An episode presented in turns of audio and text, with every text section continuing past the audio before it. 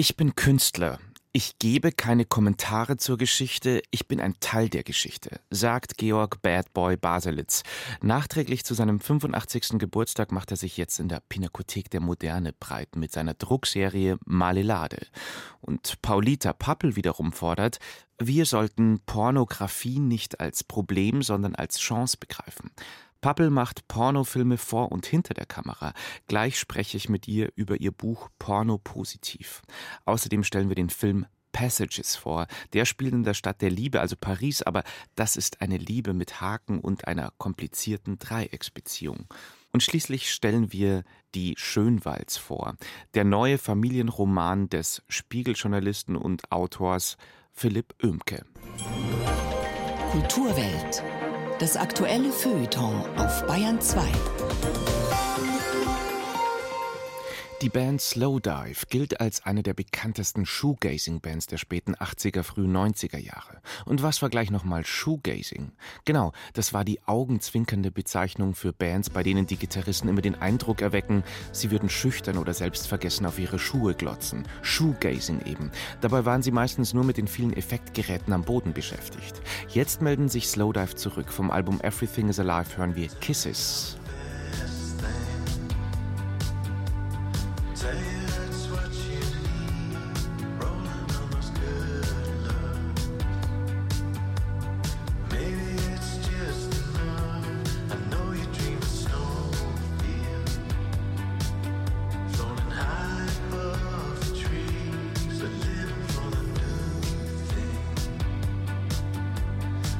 sun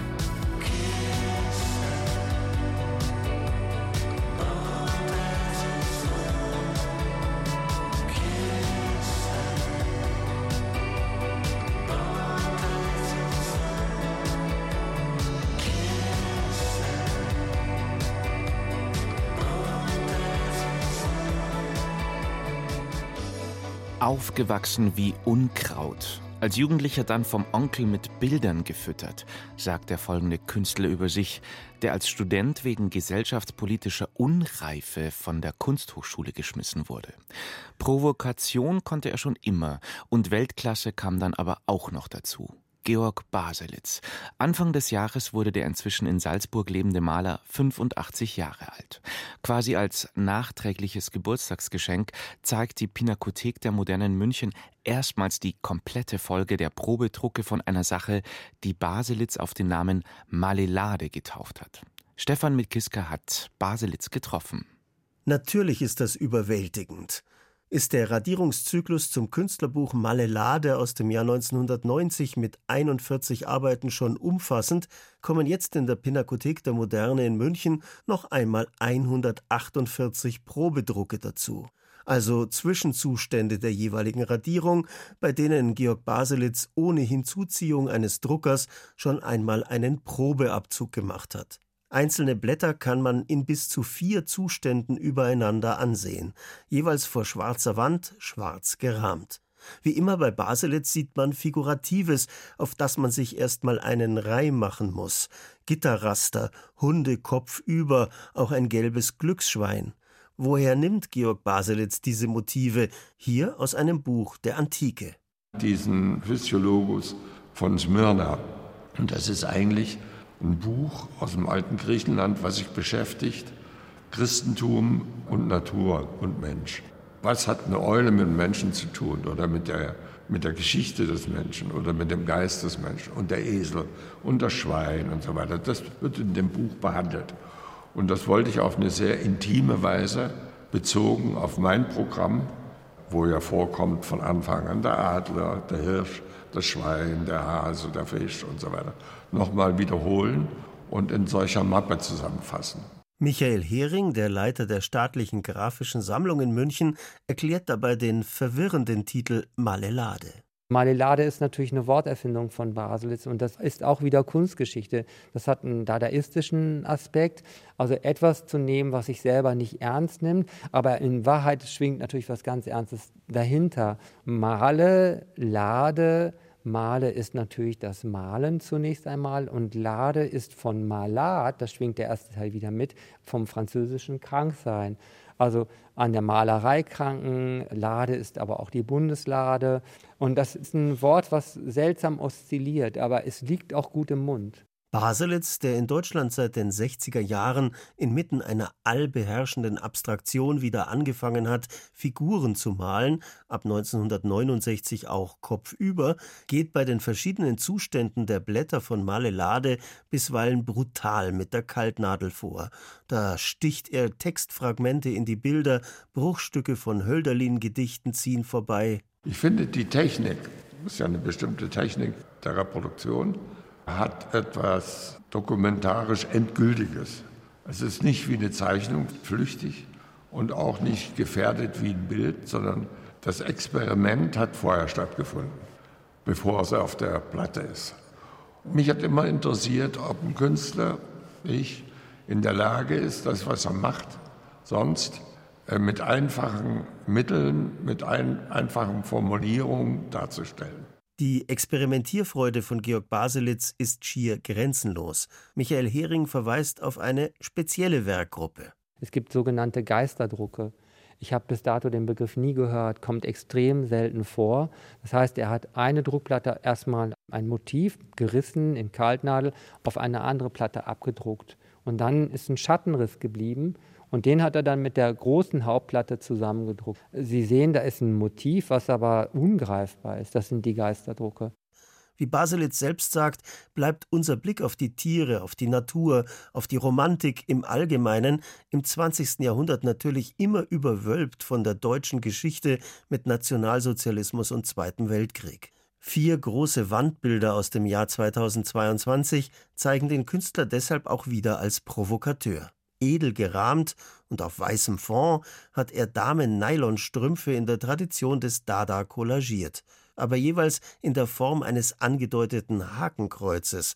Das Motiv der Swastika kommt aus Indien, ein Titel deshalb Die schöne Inderin trägt Nylons. Wenn überhaupt, dann ist es provokativ gemeint. Und ich bin ja sozusagen nach Indien entschwunden, weil in Indien das ein ganz normales Symbol ist für nicht Vergänglichkeit, sondern für Erwachen und so weiter, für Licht und dergleichen. Das Ganze ist außerdem eine Hommage an die Dada-Künstlerin Hanna Höch, die bereits vor über 100 Jahren Nylons kollagiert hat. Und das ist wirklich etwas Neues bei dem Macho-Künstler Georg Baselitz. Malelade. Georg Baselitz zum 85. Geburtstag. Noch bis zum 22. Oktober in der Pinakothek der Moderne in München. Rezensionen, Gespräche, aktuelle Berichte aus der Welt der Kultur auf Bayern 2. Deutschland ist Weltmeister. Porno-Weltmeister. Die Deutschen sorgen für knapp ein Viertel des weltweiten Pornotraffics im Internet. Und doch, wohl die meisten hierzulande würden auf die Frage, wann hast du zuletzt einen Porno gesehen, wohl eher antworten mit Das ist mir nicht erinnerlich. Ein Viertel aller Anfragen im Internet dreht sich um Pornografie. Alles Zahlen, die nachzulesen sind in einem neuen Buch namens Porno Positiv, was Pornografie mit Feminismus, Selbstbestimmung und gutem Sex zu tun hat. Autorin ist Paulita Pappel, hardcore katholisch, erzogen und aufgewachsen in Spanien, lebt mittlerweile in Berlin. Sie ist das Mädchen von nebenan, Girl Next Door. Das jedenfalls ist ihre Typenbezeichnung als ja, Pornodarstellerin. Frau Pappel, in wie vielen Pornos haben Sie schon mitgespielt und was macht Sie zum Girl Next Door? Wie viele? Ich habe die gar nicht gezählt, ehrlich gesagt. Ich habe irgendwann Waren mal so aufgehört viele? zu zählen. Nee, gar nicht so viele. Aber ich habe ich hab früher als äh, Jugendliche fand ich das sehr spannend und habe immer eine Liste geführt von allen Menschen, mit denen ich geknutscht habe und dann mit denen ich Sex hatte. Und irgendwann mal dachte ich, ähm, ist doch egal. Okay. Warum ich das Mädchen nebenan bin, ich sehe vielleicht nicht so aus wie das Klischee, große Frau, vielleicht große Brüste, blond. Aber ich sehe ihm in Anführungsstrichen ganz normal aus, so als könnte ich deine Nachbarin sein. Und das ist ein sehr beliebtes Pornogenre. Porno positiv heißt Ihr Buch gewissermaßen auch als Gegenentwurf zu der grundsätzlichen Ablehnung von Pornografie in vielen Bereichen, die Sie äh, sehr ausführlich darstellen im Buch. Woher kommt denn diese Pornonegativität? Ich denke, dass die Pornonegativität ein Relikt ist von einer alten Sexualmoral. Vor 50 Jahren gab es im Strafgesetzbuch das Konzept der Unzucht, ne, der Unsittlichkeit. Wir wurden belehrt, dass Sexualität etwas ist, was im Privaten stattfinden soll. Diese Sexualmoral ist sehr eng geknüpft an Konzepte von Geschlechtercharaktere und von Geschlechternormen. Und es ist eine Art gewesen, die Sexualität der Menschen zu kontrollieren, indem man den Angst einflößt, ihr müsst euch fürchten, ne, indem man denen sagt, und sind wir beim Katholizismus, Masturbation macht blind, dann kontrolliert man die Menschen. Und wir sind so weit gekommen, finde ich. Also ich finde, heutzutage gibt es so viel mehr Information. Wir sind so eine viel offenere Gesellschaft, wo viele Menschen ne, andere Lebensentwürfe ausleben können. Aber beim Porno, da hört es auf. Und dann heißt es immer noch, Porno macht süchtig. Und das ist genauso absurd wie Masturbation macht blind. Nur, dass wir da aus irgendeinem Grund noch nicht weiter sind. Wahrscheinlich ja auch mit einer der meistgestellten Fragen an Sie in diesem Kontext. Feminismus und Porno, das geht doch nicht zusammen, weil wenn ich als Frau im Porno mitspiele, mache ich mich selbst zum Objekt, reproduziere Unterdrückung und ich zitiere Sie da in Ihrem Buch. Die Verachtung, mit der wir von Anti-Porno-Feministinnen behandelt werden, ist kaum auszuhalten. Ich habe viel damit zu hadern. Ich bin ja Feministin erzogen worden, eben in diesem Glaube, dass Pornografie Frauen objektifiziert und ausbeutet. Hatte gleichzeitig diese Faszination nach diesem Pornoraum, was für mich so ein, ja, wie so ein utopischer Ort war, wo Sex befreit war von gesellschaftlichen Zwängen. Und ich dachte, irgendwas stimmt nicht mit mir. Ja, kann ja nicht sein. Porno ist ja schlimm. Ich finde das irgendwie gut. Ne? Und ich musste nach Berlin kommen, um eben hier queer-feministische Frauen kennenzulernen, die gesagt haben, hey, Porno an sich ist ja nichts Schlimmes. Dass es eine männerdominierte Branche ist, gut, das trifft auf alle Branchen zu.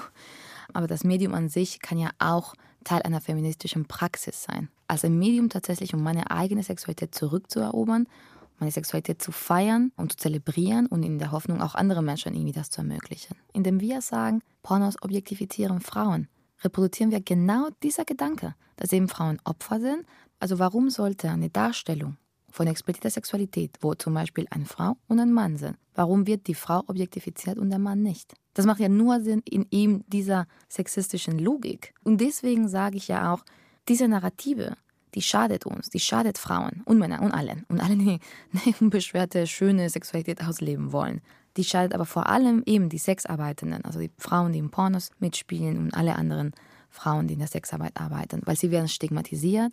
Und was ich da sehe, ist ganz viel Angst und vor allem ganz viel Gewalt, die uns systemisch einfach unterdrückt hat und uns eben nicht, also einen unbeschwerten Umgang mit Sexualität verhindert. Und meine Hoffnung ist, ne, mit meiner Arbeit, die ich mache, auch natürlich jetzt mit dem Buch, dass ich Menschen einen Denkanstoß gebe, dass ich denen eine Tür aufmache, vielleicht im besten Falle, wo sie loslassen können.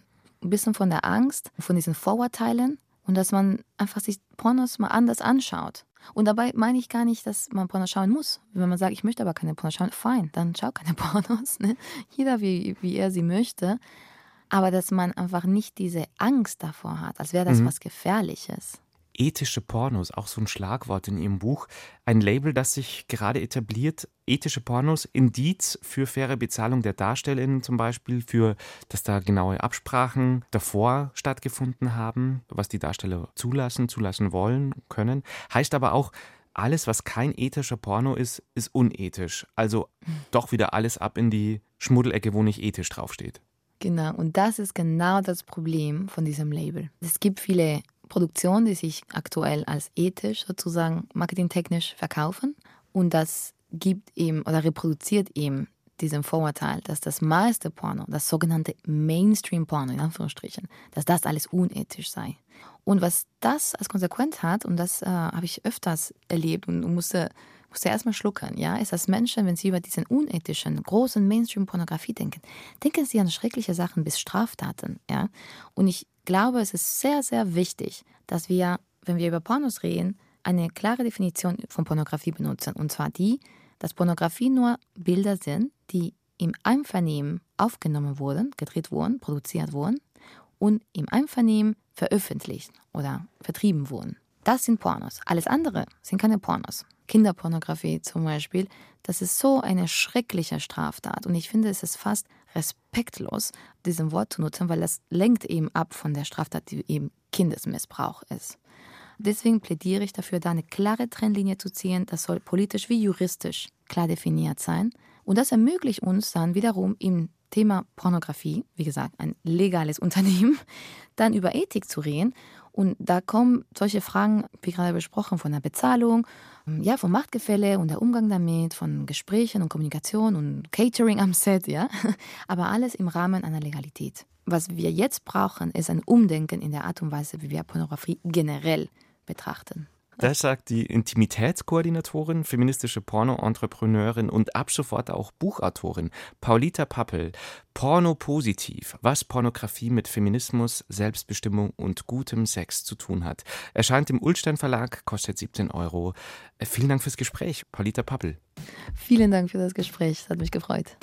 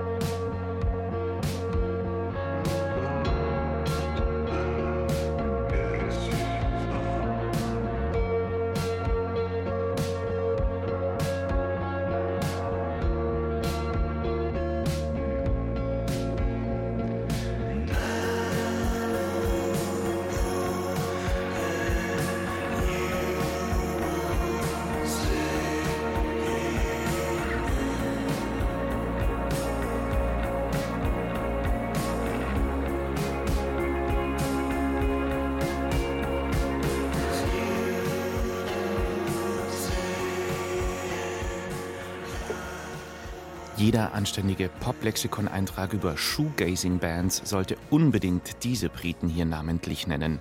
Slowdive, Skin in the Game vom neuen Album Everything is Alive. Sie hören die Bahn 2 Kulturwelt um gleich 8.49 Uhr. In seinen Filmen behandelt der US-amerikanische Regisseur Ira Sachs gern das Auf und Ab gleichgeschlechtlicher Beziehungen. Das ist auch in seinem neuen Werk Passages Passages der Fall. Schauplatz ist Paris, wo Ira Sachs selber lange Zeit gelebt hat. Die Stadt der Liebe hat in diesem Fall jedoch wenig romantische Züge, ist vielmehr Kulisse für eine ungewöhnliche Dreiecksbeziehung, weiß Tina Dunkel. Menschen ohne Filter, also solche, die sagen, was sie denken, können unheimlich charmant sein, aufregend anders weil sie eben nicht abwägend und diplomatisch kommunizieren, sondern aus der Reihe tanzen und jenen Nonkonformismus leben, den sich die meisten mit dem Ende der Adoleszenz abgewöhnen. Aus eben jenen Gründen können Menschen ohne Filter aber auch schrecklich verletzend sein. So wie Thomas, die Hauptfigur in dem Dreiecksbeziehungsdrama Passages. Martin? Mhm. Weißt du, was ich gestern gemacht habe? Nein, aber was immer es war, du klingst sehr begeistert. Ich hatte Sex mit einer Frau. Kann ich dir davon erzählen, bitte? Ja, okay. Ich habe was gespürt, was ich schon lange nicht mehr gespürt habe. Ich muss mir das nicht anhören. Thomas ist Regisseur, ein Deutscher in Paris, verheiratet mit Martin, einem britischen Grafiker. Die beiden sind grundverschieden. Thomas ist impulsiv, Martin strukturiert. Der eine kann tyrannisch sein, der andere viel zu nachsichtig. Was jahrelang die Basis für eine Beziehung war, die nie langweilig wird, treibt das Paar nun auseinander denn Thomas hat aus einer Laune heraus mit einer Frau geschlafen und einen unbekannten Reiz entdeckt, das Abenteuer im Alltag. Wie ein Kind im Gummibärchenrausch erzählt er seinem Gatten von diesem Erlebnis. Ähnlich unbedarft äußert er kurz darauf seine Gefühle gegenüber Agathe, der Frau aus jener Nacht, mit der er eine Affäre beginnt. Ich glaube, ich verliebe mich gerade in dich. Das sagst du bestimmt vielen Menschen. Ich sag das, wenn ich es meine. Du sagst es, wenn es für dich passt. Ich sag das, wenn ich es fühle. Franz Rogowski, Ben Wishaw und Adele Exarchopoulos, drei der spannendsten jungen Darsteller des europäischen Gegenwartskinos, spielen die Hauptrollen in diesem sich bedächtig drehenden Gefühlskarussell. Denn Passages ist weniger emotionale Tour de Force als vielmehr eine Studie über Selbstsuche, fluide Sexualität und toxisches Verhalten. Irrlicht an das Epizentrum der Geschichte ist Thomas. Der von Rogowski mit sanfter Wucht verkörperte Filmemacher erinnert in seiner monströsen Selbstsucht an Rainer Werner Fassbinder, wirkt aber naiver und unschuldiger als der egomanische Großmeister des deutschen Autorenkinos. Thomas ist Verführer und Schutzbedürftiger in einem, trägt hautenge Netzoberteile und wickelt sich in einen Mantel aus Teddystoff, als wäre er ein exhibitionistisch veranlagtes Plüschtier. Er ist kein schlechter Mensch, sondern ein Gefangener im Fegefeuer aus Suche und Flucht. Ständig ist er mit dem Rad auf den Straßen von Paris unterwegs, wandert von einer Wohnung in die nächste, ohne jemals anzukommen. Er ist der Nabel seiner eigenen kleinen Welt, explodiert in Zeitlupe in das Leben anderer und nimmt sich, was er will. Als durch und durch ambivalente Figur ist er wie gemacht für Franz Rogowski, der hier, wie so oft, einen Charakter fernab jeglicher Norm spielt. Ich fand es erstmal interessant, dass die Hauptfigur, anders als in vielen Filmen, die wir gewohnt sind zu sehen, einen nicht an der Hand nimmt im Sinne der Moral, im Sinne einer linearen Erzählung, die dann vermeintliche Entwirrung erzeugt am Ende, vermeintliches Licht am Ende des Tunnels erzeugt, sondern eben Chaos Chaos sein lässt und auch diese unterschiedlichen Figuren lustvoll in diesem sich drehenden Organismus einfach begleitet. So befremdlich Passages in seiner Skizzenartigkeit oft anmutet, so kraftvoll ist der Film, wenn es um die Figuren geht. Die Kamera beobachtet das Geschehen zwar immer aus einer gewissen Distanz und vermeidet Close-ups, kommt den einzelnen Personen aber dennoch nahe. Martin und Agathe sind dabei weit mehr als die Leidtragenden von Thomas Eskapaden. Genau genommen sind sie die Gewinner in dieser Studie über drei Menschen, die zwar nicht zueinander finden können, aber zumindest partiell sich selbst entdecken. Ab heute auch bei uns im Kino. Passages von Ira Sachs war bereits im Wettbewerb der diesjährigen Berlinale und von dort gibt's Neuigkeiten. Die bisherige Doppelspitze aus Carlo Chatrian und Mariette Rissenbeck soll von einem Intendanzmodell abgelöst werden, hat Kulturstaatsministerin Claudia Roth gestern erklärt. Eine Findungskommission unter Roths Vorsitz wird dann die neue Intendantin oder den neuen Intendanten bestimmen. Soweit das kleine Berlinale-Update hier in der Bayern 2 Kulturwelt. Am Anfang war der Lärm. So heißt ein Buch über die toten Hosen von 2014. Geschrieben von Philipp Oehmke, der sich über die Jahre als Kulturreporter und New York-Korrespondent des Spiegel einen Namen gemacht hat. Nun hat Oehmke wieder ein Buch geschrieben. Diesmal geht es um keine Band, sondern um die Schönwalds. Es ist ein Familienroman, der ein großer Wurf sein will. Ob Wunsch und Wirklichkeit zusammengehen, weiß Tobias Stosiek. Eins kann man Philipp Oehmke nicht vorwerfen: falsche Bescheidenheit. Gleich in seinem ersten Roman misst er sich mit den ganz Großen. Denn es gibt was, das seiner Meinung nach fehlt auf dem deutschen Buchmarkt. Der große Familien- und Gesellschaftsroman. Das mit den Buddenbrooks ist schon eine Weile her und Amerika ist weit weg. Dort ist das Genre nämlich höchst populär und prominent vertreten durch Autoren wie Philip Roth, Richard Ford und vor allem Jonathan Franzen, in dessen Familienporträts sich wie nebenbei immer auch die ganze Nation spiegelt. Und so soll es auch bei Oemke sein, nur dass ihm dieses wie nebenbei gar nicht gelingt. Dass die fünf Schönwalds, ein Elternpaar und ihre drei bereits erwachsenen Kinder, die deutsche Familie schlechthin sind und in ihren Konflikten auch unsere Gegenwartsgesellschaft sichtbar werden soll, das kündigt der Roman in derart grellen Farben an, dass man annehmen könnte, das Ganze sei eine Karikatur. Allein die Figuren.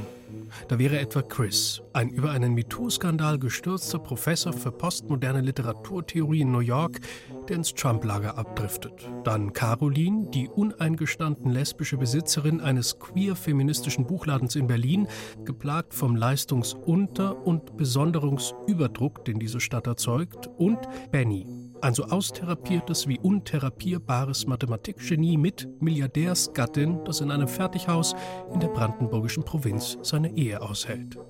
Menschen wie du und ich. Oder auch nicht. Aber zumindest Menschen, in deren Leben sich ein ganzer Strauß von Gegenwartsdebatten mischt. Und, auch das ein sehr deutsches Thema, viel Verdrängtes.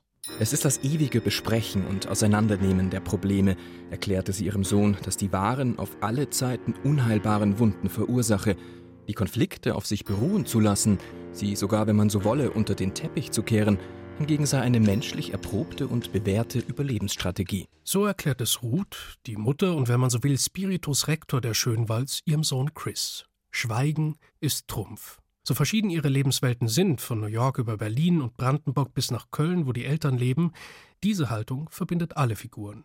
Und sie verleiht dem Roman den Drive, der einen mit viel Tempo durch die 500 Seiten surfen lässt. Denn dramaturgisch läuft der Roman auf ein Familientreffen in Berlin zu. Und weil alle, ganz gemäß des mütterlichen Schweigegebots, so viel Ungesagtes, so viel schwelenden Konfliktstoff mit sich herumtragen, kommt es am Ende natürlich zum Crash, zur großen Enthüllung. Chris ist rechts, Caroline lesbisch und Ruth selbst hat ihren Mann jahrelang betrogen.